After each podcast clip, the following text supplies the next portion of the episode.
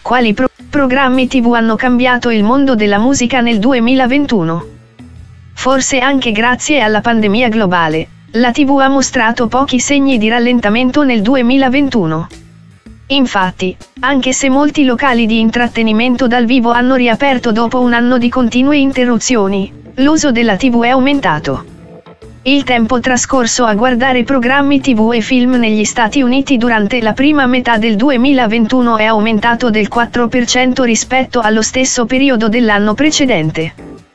Tunefind, la piattaforma di ricerca più completa per la musica collocata in film e tivù online, ha recentemente pubblicato una serie di rapporti che hanno confermato questa tendenza. Utilizzando i dati delle centinaia di programmi tivù che hanno trasmesso nuovi episodi l'anno scorso, oltre a migliaia di episodi di anni precedenti, la società ha compilato elenchi di top tivù songs, top sing artists and composers, top new tivù shows driving music discovery, eccetera, per offrire un'ampia panoramica della salute del settore così da prepararsi al nuovo anno. I risultati evidenziano i numerosi vantaggi che i posizionamenti di sincronizzazione hanno per i musicisti, dimostrando anche che la tivù rimane una fonte significativa di scoperta musicale per un gruppo eterogeneo di fan.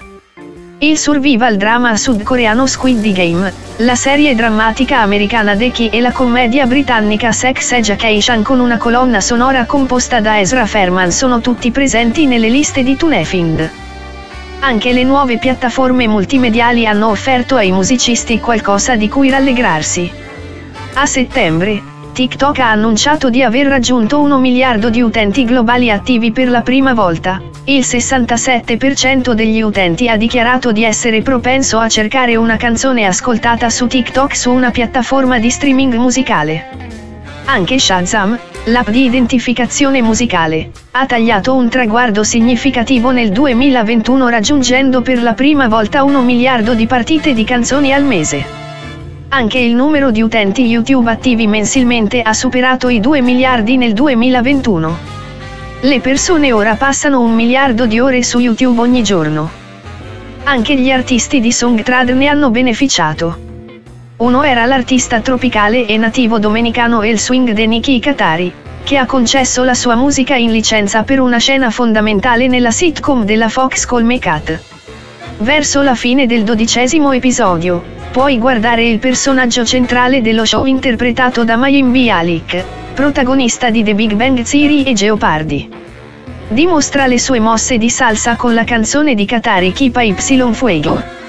SongTrad ha rilasciato licenze di sincronizzazione anche per la musica utilizzata in spettacoli Marvel, Netflix, C B S, Showtime e H B O come Okay, Shameless, Diary of a Future President, See il Team e Tommy.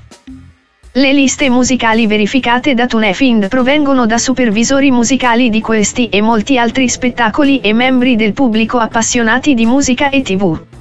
Dopo che un utente ha inviato una canzone, la comunità Tunefind compila il più ampio database di musica per film e tivù. L'azienda può quindi identificare le tendenze e suggerire quale musica può influenzare uno specifico spettacolo. Per saperne di più su spettacoli e artisti la cui musica ha avuto il maggiore impatto, osservate l'elenco Top tivù Shows of duemilaventuno Driving Music Discovery di Tunefind che segue.